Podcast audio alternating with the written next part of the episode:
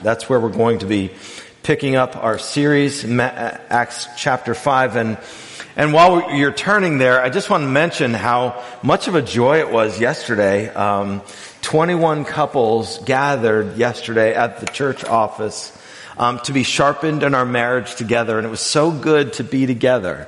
I, I, say this to encourage any who who wanted to get there and wasn't able to for some reason. We're gonna we're gonna be doing another session in November on the 13th. That's on a Saturday. Uh, this one is uh, this one stands to get a little juicy because we're talking about um, we're talking about communication and conflict resolution in that one. And so uh, I think again I won't ask for hands this week, but I think it's fair to say that everyone in this room, um, and particularly every married couple in this room, can grow in communication and in conflict, biblical conflict resolution. And so I just want to commend that to you uh, as we have another opportunity. It was so good to be together yesterday, and then we look forward to being together on the 13th. And as we turn again to the Word of God this morning, Here's, here's our prayer for uh, our church today is that God would bless you through His Word. That you would encounter the living God through His living Word. And, and so with that, let me just kind of set the table. You know, the other night we had a, we had a gathering of folks at our house and before they came, we set the table so that when they walked in, we were ready to roll. So let me take a moment now to set the table regarding what we've been talking about in Acts 5, particularly for our guests, but for all of us as well. So we know that the book of Acts was written by uh, a doctor. The doctor's name was Luke. Luke also wrote the Gospel of Luke. And near to the end of the Gospel of Luke, we have the account of Jesus Christ, the Son of God, who died an atoning death on the cross for the sins of all people who would ever believe. And by God's power through the Holy Spirit, Jesus was raised again from the dead. The first one ever to live on in glory. And he is alone and distinct in that distinction. And here God raised him from the dead. The book of Acts starts. Jesus is about to ascend back to the Father. What does he say to the disciples? I'm going to give you power by the Holy Spirit, but you got to wait. So go back into Jerusalem. They were on the Mount of Olives. Go back into Jerusalem and await. And on the day of Pentecost, 50 days, Pentecost, 50 days after Jesus' resurrection, the Holy Spirit came in mighty power, like a rushing wind upon those 120 disciples. And they were filled with the Holy Spirit, baptized, it says, in the Holy Spirit, and their mouths were moved along by the Spirit. They were now uttering words that in, in languages other than their native languages, such that people who were visiting and out of towners could say, hey, they're speaking the words of Christ in my native tongue. God's power was made manifest even through the language of the people of God. And Peter, now filled with the Holy Spirit, preached a resounding sermon by the power of God and 3,000 people are saved. And so the church goes from 120 to a mega church in one hour as Peter preached. Now there's 3,120 people. And the church is growing and pulsating with power. They're, they're sharing their possessions. They're, they're selling things so that nobody had any needs. And, and, and there's this work that God is just doing in this powerful way. Well, in the midst of all of this great work that, that the gospel is accomplishing, enter the scene this opposition that is coming. This opposition that was there because as, as Peter and John go and they, they encounter a, a man who's, who's lame, they, they just reach out in the power of God and, and say, Hey brother, stand up and walk. And he went walking and leaping and, and praising God. And because of that, they got in trouble with the religious authorities. And so they threw Peter and John in jail and said, Hey, don't preach anymore in the name of Jesus Christ. And they said, Hey, uh, we can't help but preach what we have seen and what we have heard. And so they went on preaching and they went back and reported what had happened. And the church gathers for prayer. And what do they pray for? They pray not, Oh Lord, please take these threats away. These are awful things. No, that's not what they pray. They pray, Lord, give us even greater boldness that your word may go forward from us. And then what happens again? is in this chapter. We'll see they get thrown back in jail twice and opposition is mounting. There is great, in fact, opposition here. But the proclamation of the gospel, this unstoppable gospel, it's rolling forward. God is building his kingdom. God is building his kingdom in the midst of great hostility, great opposition. In our passage, we're going to see a few things. A couple of things that are mighty and powerful. Signs and wonders being done through the apostles. We see that, that the Sadducees get even more organized in their opposition to the power of the gospel. And they, they not only throw them in jail, but then they beat them severely, commanding them not to preach the name of Christ. And we'll see at the end of our passage, these apostles, having been imprisoned, having been beaten now, you might think that they kind of limped back to, to the huddle and, and reported back to the people of Christ that, hey, you know, we got to take it easy. Look, look at, look at us. We've just been beaten. We better take it easy. No, they, they rejoiced, dear friends, that they could suffer dishonor for the name of Jesus Christ. This is a powerful passage, and I pray that God helps us to receive it. Uh, I titled this message, Honored to be Dishonored. That was the heartbeat of the church. It was certainly the heartbeat of the apostles. They were honored to be dishonored by being associated with the name of Jesus Christ. So we're in Acts chapter 5. I'm going to read starting at verse 12 right through the end of the chapter. Uh, as I read, I remind us all this is the holy, perfect, inerrant word of the living God. Verse 12. Now many signs and wonders were regularly done among the people by the hands of the apostles. And they were all together in Solomon's portico. None of them dared join them, but the people held them in high esteem.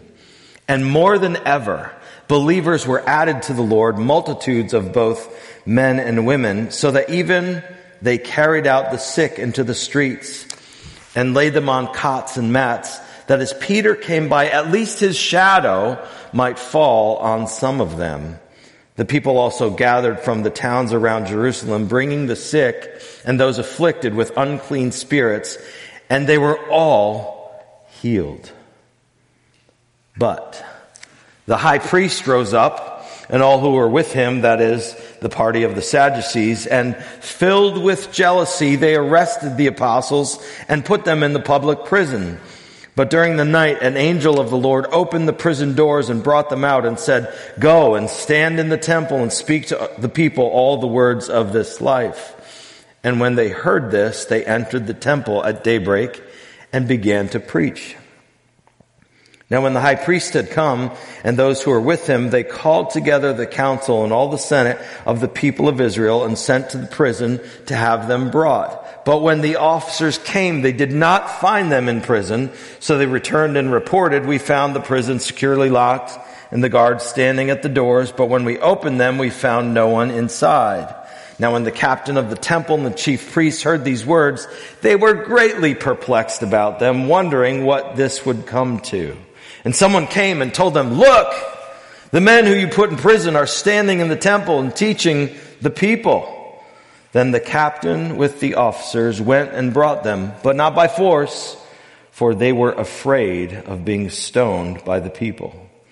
And when they had brought them, they set them before the council, and the high priest questioned them, saying, We strictly charged you not to teach in this name, yet here you have filled Jerusalem with your teaching, and you intend to bring this man's blood upon us. But Peter and the apostles answered, We must obey God rather than men. The God of our fathers raised Jesus, whom you killed by hanging him on a tree. God exalted him at his right hand as leader and savior to give repentance to Israel and forgiveness of sins. And we are witnesses of these things, and so is the Holy Spirit, whom God has given to those who obey him. When they heard this, they were enraged and wanted to kill them. But a Pharisee in the council named Gamaliel, a teacher of the law, held in honor by all the people, stood up and gave orders to put the men outside for a little while. And he said to them, Men of Israel, take care what you are about to do with these men. For before these days, Theudas rose up, claiming to be somebody, and a number of men, about 400, joined him. He was killed and all who followed him were dispersed and came to nothing. After him, Judas the Galilean rose up in the days of the census and drew away some of the people after him. He too perished and all who followed him were scattered. So in the present case, I tell you, keep away from these men. Let them alone. For if this plan or this undertaking is of man, it will fail. But if it is of God, you'll not be able to overthrow them. You might even be found opposing God. So they took his advice. And when they had called in the apostles, they beat them and charged them not to speak in the name of Jesus and let them go. Then they left the presence of the council, rejoicing that they were counted worthy to suffer dishonor for the name. And every day in the temple and from house to house, they did not cease teaching and preaching Jesus as the Christ. Lord, we read of these acts of the apostles. We read of the persecution that arose. We read of them being beaten. And we see their response. And Lord, most of us, at least, if we're honest, we would say, wow, I, I don't have that kind of faith to rejoice, to rejoice in the beatings, to rejoice in suffering for the name of Jesus Christ. And yet, Lord, there is something in us that is stirring. There is something of us that longs, in one sense, to carry the name of Christ despite the cost that it may cost us. Despite what comes, Lord, we, we earnestly, we want to be faithful to you. And so today in the preaching of this text, by the power of the Holy Spirit, would you strengthen us? Would you encourage us? Would you challenge us?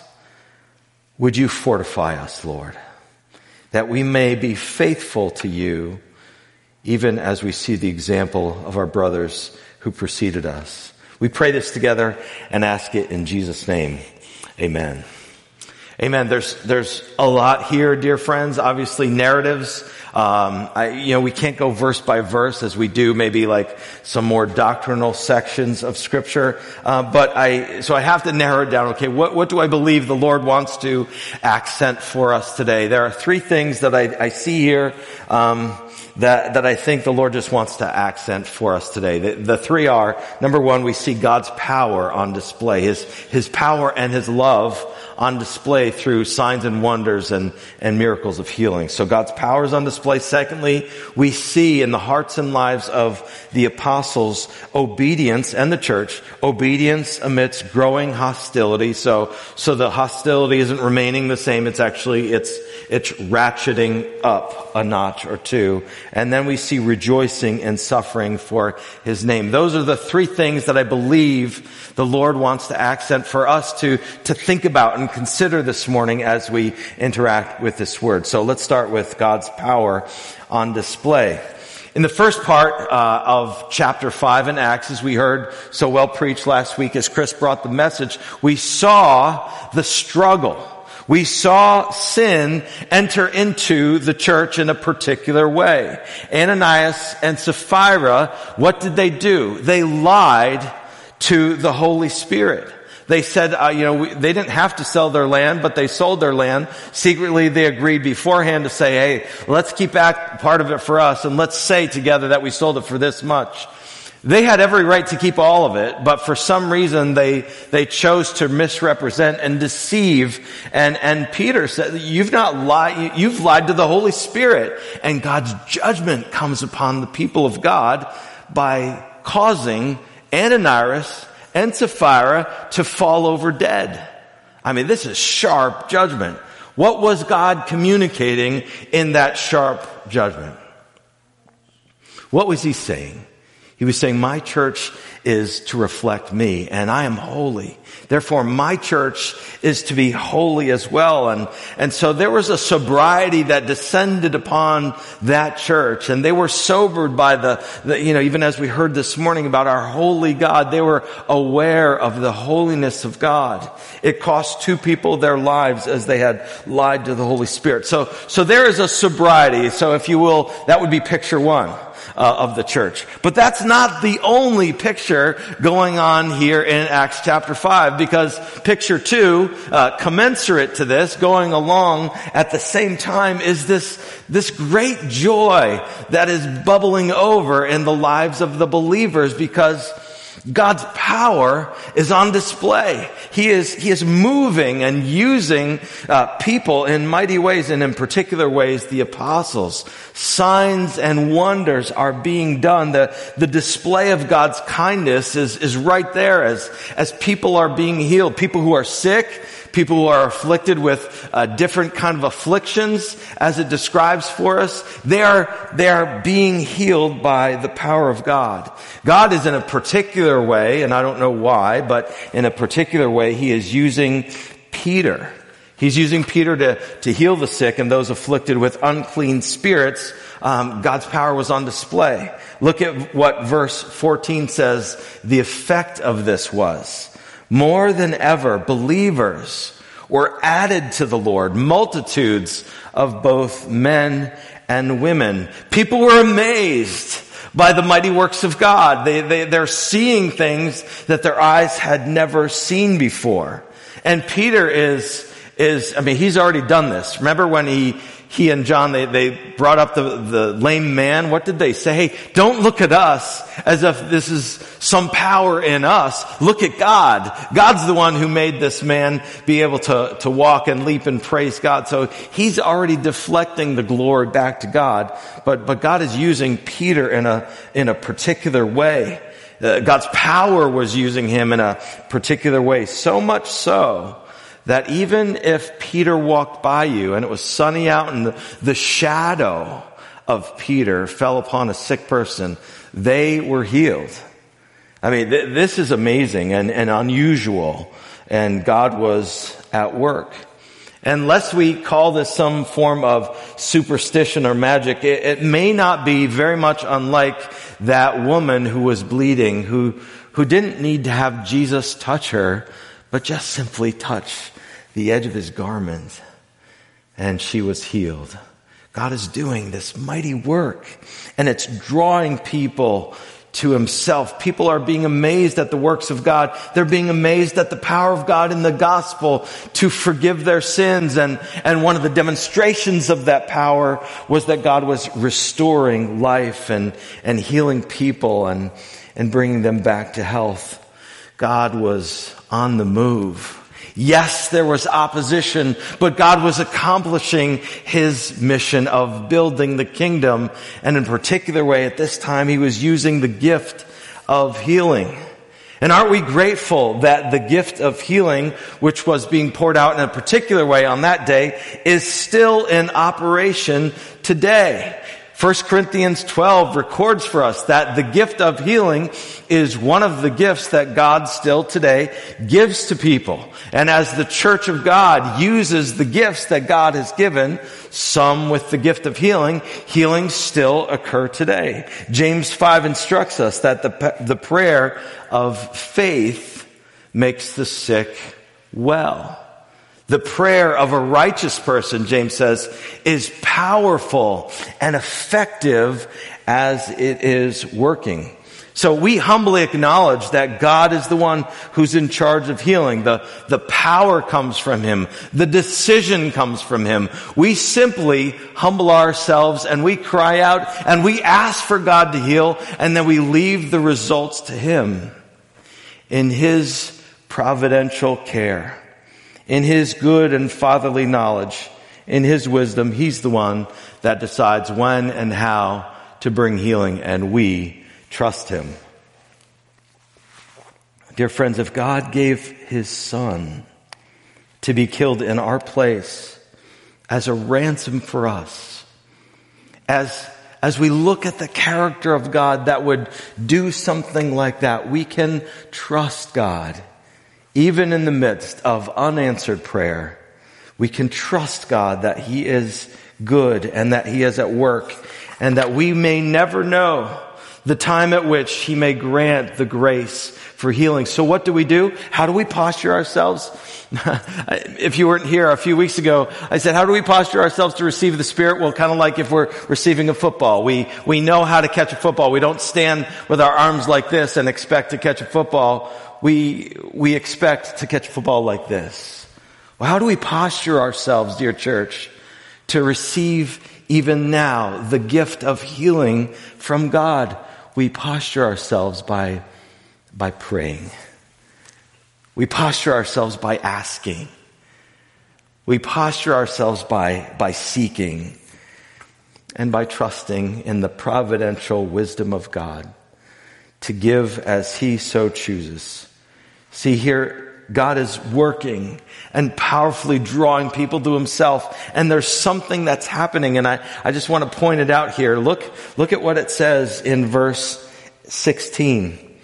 It says the people also gathered from the towns around Jerusalem, bringing the sick and those afflicted with unclean spirits, and they were all healed. So remember what Jesus had said to them back in Acts chapter 1, and I want to quote it for you.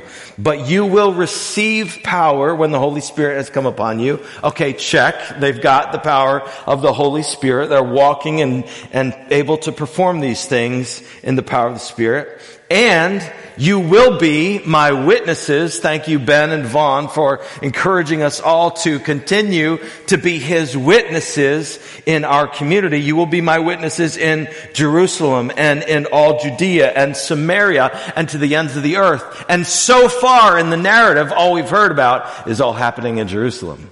But now, it's busting out of Jerusalem people in the towns outside of Jerusalem. The gospel is gaining momentum. It is moving somewhere. It is going and it will cover the ends of the earth. But you see, it's happening right here. It's going outside of Jerusalem. You can't contain the power of God. You can't contain the power of the gospel to go where it's going to go. And, and can you imagine the excitement of these apostles and the church? So, you know, it's, it's growing. And at this, at this stage, it's over 5,000 people and like healings are happening, amazing things are happening, the gospel is going forward, and, and there's, there's this sobriety because of Ananias and Sapphira, but there's also this pulsating joy of what's taking place. God is building his church and the gates of hell will not prevail against it. And, and though there may be struggle, though there may be difficulty, uh, it, it goes on and it's happening right before their very eyes. Yet with all this excitement and joy and with the glory of God on display through his power, there was also trouble that was being roused. And this brings us to point number two. We see their obedience amidst a growing hostility. So we, we hear record of the Sadducees. Who are the Sadducees? You know, we, we often think of the Pharisees and the Sadducees. Well, the Pharisees at least believed in the resurrection. The Sadducees didn't. That's why they were sad, you see. And so the, these folks together, they, they were miserable folk because when you talked about the name and the power of Jesus Christ, they just got angrier and angrier. See, they, they were, they were the elite. They were the spiritual elite. They were the ruling power. They did not like this upstart from Galilee named Jesus and they, they wanted to deal with him and they thought they had dealt with him by the cross. And yet the power of God through the Holy Spirit of God resurrected Jesus out of that grave. And now they've got to continue dealing with him and they're just getting angrier and angrier as the name of Christ is going forward. And what we see in these verses is the work actually of the enemy of Satan. This is, this is a, a, text that has cosmic forces at work through the work of the gospel. So we already know that Satan entered the heart of Ananias and Sapphira to, to lie to the Holy Spirit. See, anytime the, the power of God is on the move, there is the opposition of our enemy, Satan, to try to undermine, to try to thwart, to try to suppress the work of the gospel.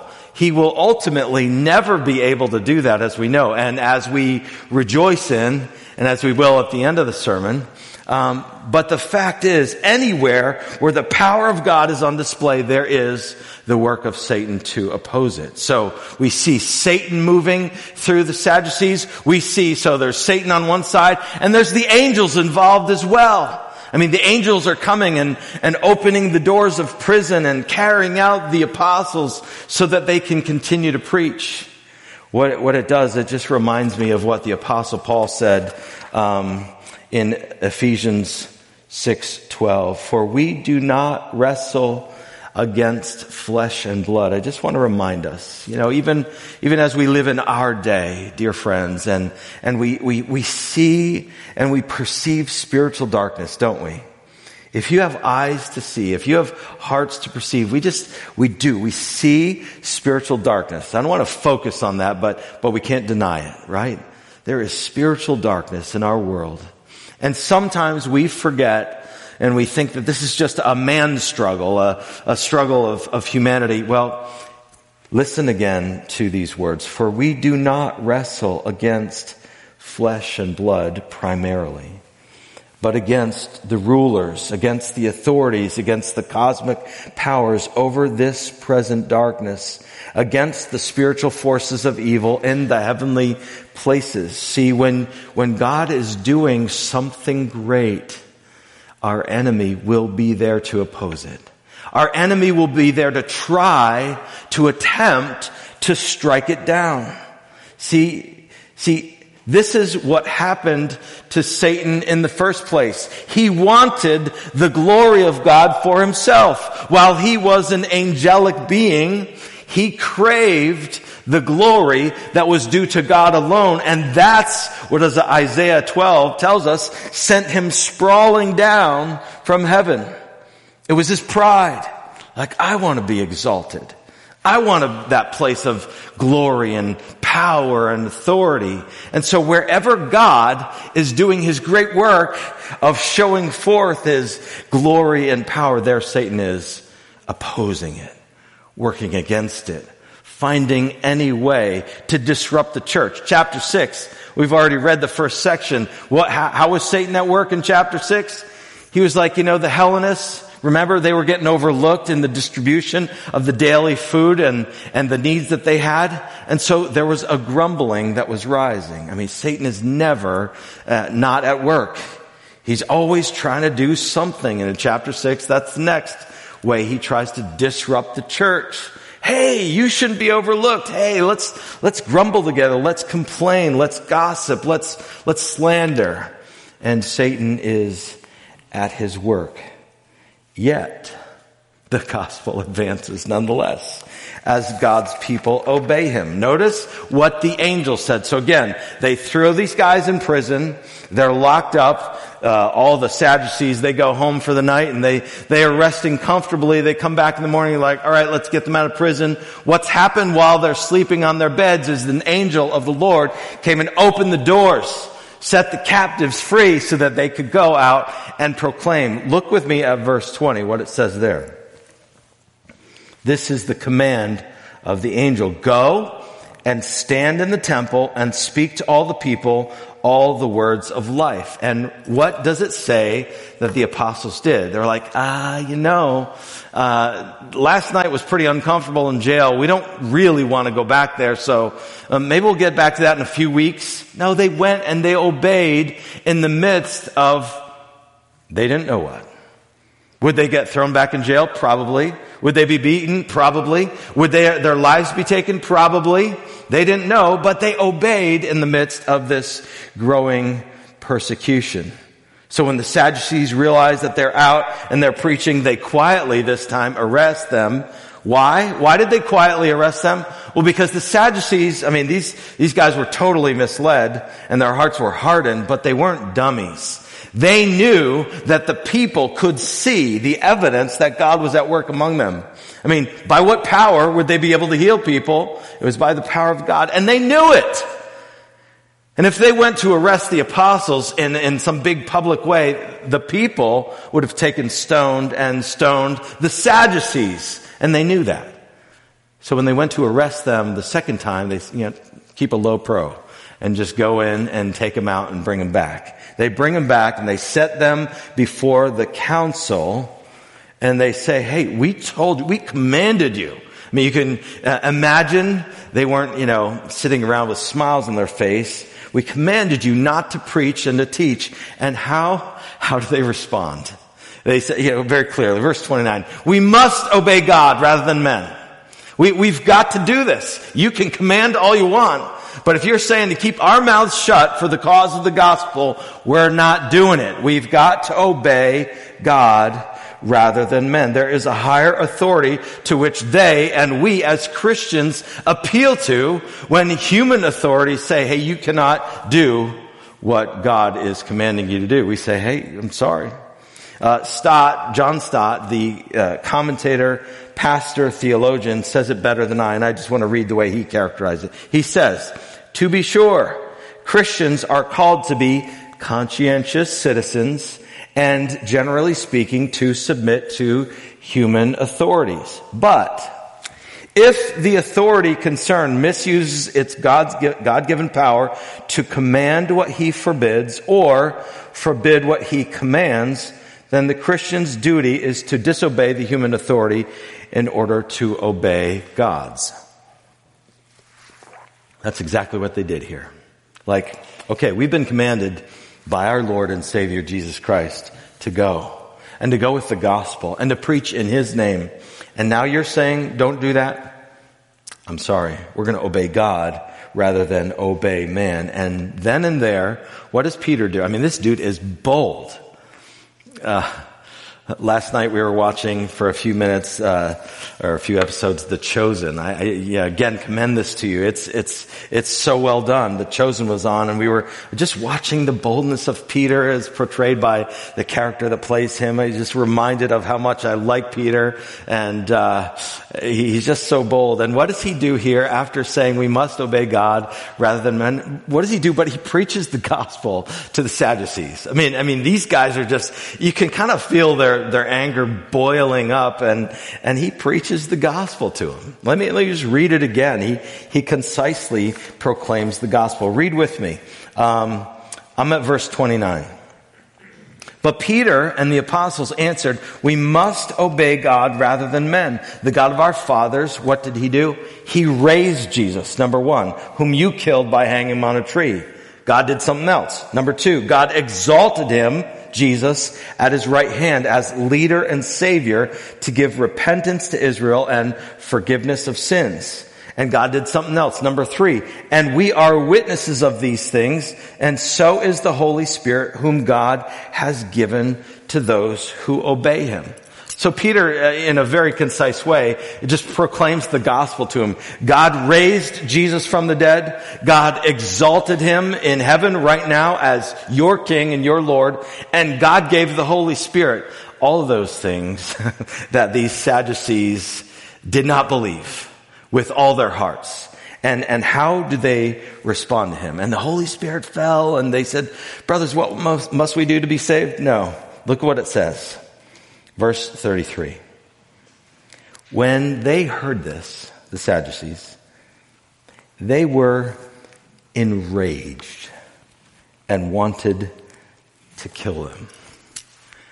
I mean, if we needed a, a better explanation for uh, how they responded to the proclamation of the name of Jesus, we couldn't have it. They were enraged and wanted to kill them. I don't know how you would know that they would want to kill them other than their physical being was just affected. Maybe they were tearing their clothes. Maybe they were foaming. I don't know. But they wanted to kill them. And in the power of God, and, and Peter and the apostles, they knew this. They, they, they were ready to stand. Do you know what it reminds me of is the spirit of Shadrach, Meshach, and Abednego, right? You know the story in Daniel 3 where, where Nebuchadnezzar is, is commanding worship. And these three righteous dudes, um, let me read to the way they respond to this. Uh, Daniel 3:16 Shadrach, Meshach and Abednego answered and said to the king, "O Nebuchadnezzar, we have no need to answer you in this matter. If this be so, our God, you know, this threat of being thrown into the fire furnace, if this be so, our God whom we serve is able, is able to deliver us from the burning fiery furnace, and he will deliver us out of your hand, O king. But if not, be it known to you, O king, that we will not serve your gods or worship the golden image that you have set up. In order to say that, you've got to believe something about God. In order to, to act that way, you've got to know that, that what God has said is true. In order to have the boldness to preach the gospel to the, to the very ones who have the power to, to, to execute you or not, you've got to know that the truth actually does reside in your hearts through the Word of God. You've got to know it. And dear friends, in, in our day, you know, this is why we, we, we do children's ministry right now. This is why we do youth parent this coming Tuesday night. This is why we have a young adults Bible study. This is why we walk in care group together. This is why we have this time every Sunday so that we, by the Holy Spirit's witness in our own hearts, that we might know that this is true. Because the day may come when you and I are called to stand. Will we be able to stand? By grace, we will. Because we know that this is true. And may God give us the grace to stand in the midst of this kind of persecution, whatever form it may take in your life and in my life. May God give us the grace to stand as we cling to Him and to His promises. We don't know what the next days hold, but we know today that God is going to be faithful to us, even as He is faithful to these men. Let me move now to the third point. They were rejoicing in suffering for the name of Christ. Uh, we don't have absolute record here uh, from the scripture of how they were beaten, but historians have done a significant amount of work. And, and when the, the word that's used here in the Greek for, for this beating, it was often associated with the Roman beating of 40 lashes minus one. I don't know if you've heard that phrase before, but, but it's a popular phrase back then. Why 40 minus one? Why 39 lashes? Well, 40 lashes in that culture and in that time was known to be enough to actually kill a man that or a person. Uh, they would bleed enough because of the the direct. Kind, I'm not going to go into the detail of the the kind of whipping that it was. It's it's not necessary. It simply would be suffice to say it would elicit a lot of blood loss with 40 uh, lashes. And, and so they didn't want to be guilty of putting these men to death necessarily, so they would do right up to the, to the edge of legally putting them to death. So they would do 40 minus one. Um, so commentators think that likely here, that's what these apostles received. To the very edge of life. And how do they respond? I, I Verse 41 Then they left the presence of the council, rejoicing that they were counted worthy to suffer dishonor for the name. One, um, one theologian said it this way they were honored to be dishonored, they were given the grace to be disgraced. They counted it an honor. We have a hard time when people call us names. And, and, and that's not to shame us, by the way. It's simply just to draw our eyes to these were men that believed God and they trusted in Him and they could walk through a difficult time, a tremendously difficult time, all kinds of opposition and persecution eh, because they believed the words of Jesus when He said in Matthew 5, blessed are you. Blessed are those who are persecuted for righteousness sake, for theirs is the kingdom of heaven. Blessed are you when others revile you and persecute you and utter all kinds of evil against you falsely on my account. Rejoice and be glad, for your reward is great in heaven, for so they persecuted the prophets who were before you. I would imagine, let me get myself together here, sorry. I would imagine that as those men were being beaten, however it was that they were being beaten, that they were going back to that Sermon on the Mount that Jesus preached. It was only a few years ago when he taught that to them, and they were just remembering these words. Jesus says, I'm blessed. Jesus says, I'm blessed. Jesus tells me to rejoice and be glad. And what do they do in the midst of all kinds of opposition? They rejoiced and they were glad. And I want that kind of faith. And I believe many of you do too that in the midst of opposition and persecution of various types, that we would stand in the power of God. There's this guy, this early church historian, theologian. His name is Tertullian. He was uh, born in 160 AD, and he was he was a prolific writer. And uh, he lived in Tunisia, right in the north of Africa, r- directly south from Rome in Tunisia, North Africa, which Rome had had governance at that time over Tunisia and some surrounding territories. And there was great persecution coming from Rome on the Christians, and they were killing Christians in all kinds of forms and fashion, which you have, may have heard about in your own reading of church history. But this is what Tertullian said in AD 192. He said, in speaking back to those who were persecuting them, the Romans, kill us, torture us, condemn us, grind us to dust. The more you mow us down, the more we grow. The seed is the blood of Christians. That was happening and would be happening to these apostles here. I know this is heavy, but, but this is where the Lord has us this morning. Here's what I want to say. In order to walk through a season of suffering, a difficulty for the name uh, of Christ, we have to keep our eyes on Jesus. We have to put our focus there. We're not, we're not here week in, week out to talk about persecution. We, we, it comes when it comes. We keep our eyes on Christ. And that's what they were doing. They were keeping their eyes on Jesus, the author and perfecter of their faith. And, and so let me, let me try to draw this to a close now and make some briefly, very briefly, just a few points of application for us. Uh, so we've seen, number one, that the glory of God was going forth through healing and through these, these miraculous things that God was doing.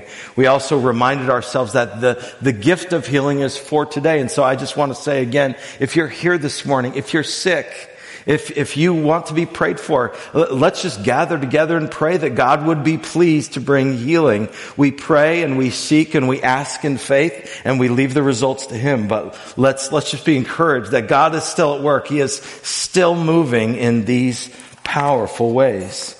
Secondly, the obedience of the disciples in the face of growing hostility was very real. What did they do? They put their eyes on the promises of Jesus Christ. Dear friends, let us put our eyes collectively on the promises of God. He will never leave us and never forsake us. And may we be faithful in our day, tomorrow, this afternoon, with our neighbors, with our coworkers, with out at the park in two weeks, and then out on the streets of Souderton uh, a week later. Lord, wherever we are, may we be faithful. And then may we have joy in the midst of these things. Let, let us not leave here today with like, oh man, I don't know if I could ever be beaten. That's not, that's not the application point. The point is, let us be joyful people who have been consumed by God himself, who keeps their eyes together on the Lord. Though the winds and the waves blow all around us, oh, we keep our eyes on the Lord. Why? Because though we have an enemy who hates the work of the gospel of Jesus Christ, we have a promise from God. What is that promise? That though the gates of hell may press upon us, though various distractions and evils may come upon us, though we may have ailments and difficulties and sins that persist as we fight, we have the promise of the living God that the gates of hell will not prevail against the church of God. He will build his church and he will help his people to be faithful to the end because God has promised so. And we can stand in that promise. And I want you actually literally to stand with me. Uh, I, I thought it would be helpful if we could to close this way, that we might read together we might read together um, this wonderful hymn that we sing. Um, a mighty fortress is our God. You know, the best songs are songs that stir us theologically as we read them. And I, I just, I just think it'd be helpful for us to be reminded of God's power. And uh, who knows, we may break out in song as we read this, but let's just, let's read it uh, together. Would you? A mighty fortress is our God, a bulwark never failing. Our helper, he amidst the flood of mortal ills prevailing. For still our ancient foe does seek to work us woe. His craft and power are great and armed with cruel hate. On earth is not his equal. Verse two. Did we in our own strength confide, our striving would be losing. We're not the right man on our side, the man of God's own choosing. You ask who that may be. Christ Jesus, it is He. Lord Sabaoth, His name, from age to age the same. And He must win the battle. And though this world with devils filled should threaten to undo us, we will not fear for God has willed His truth to triumph through us the prince of darkness grim. We tremble not for him. His rage we can endure, for lo, his doom is sure. One little word shall fell him. And yeah, let's go ahead. Let's just sing this last verse. That word above all earthly power, no thanks to them abideth. The Spirit and the gifts are, are through him who with us sideth.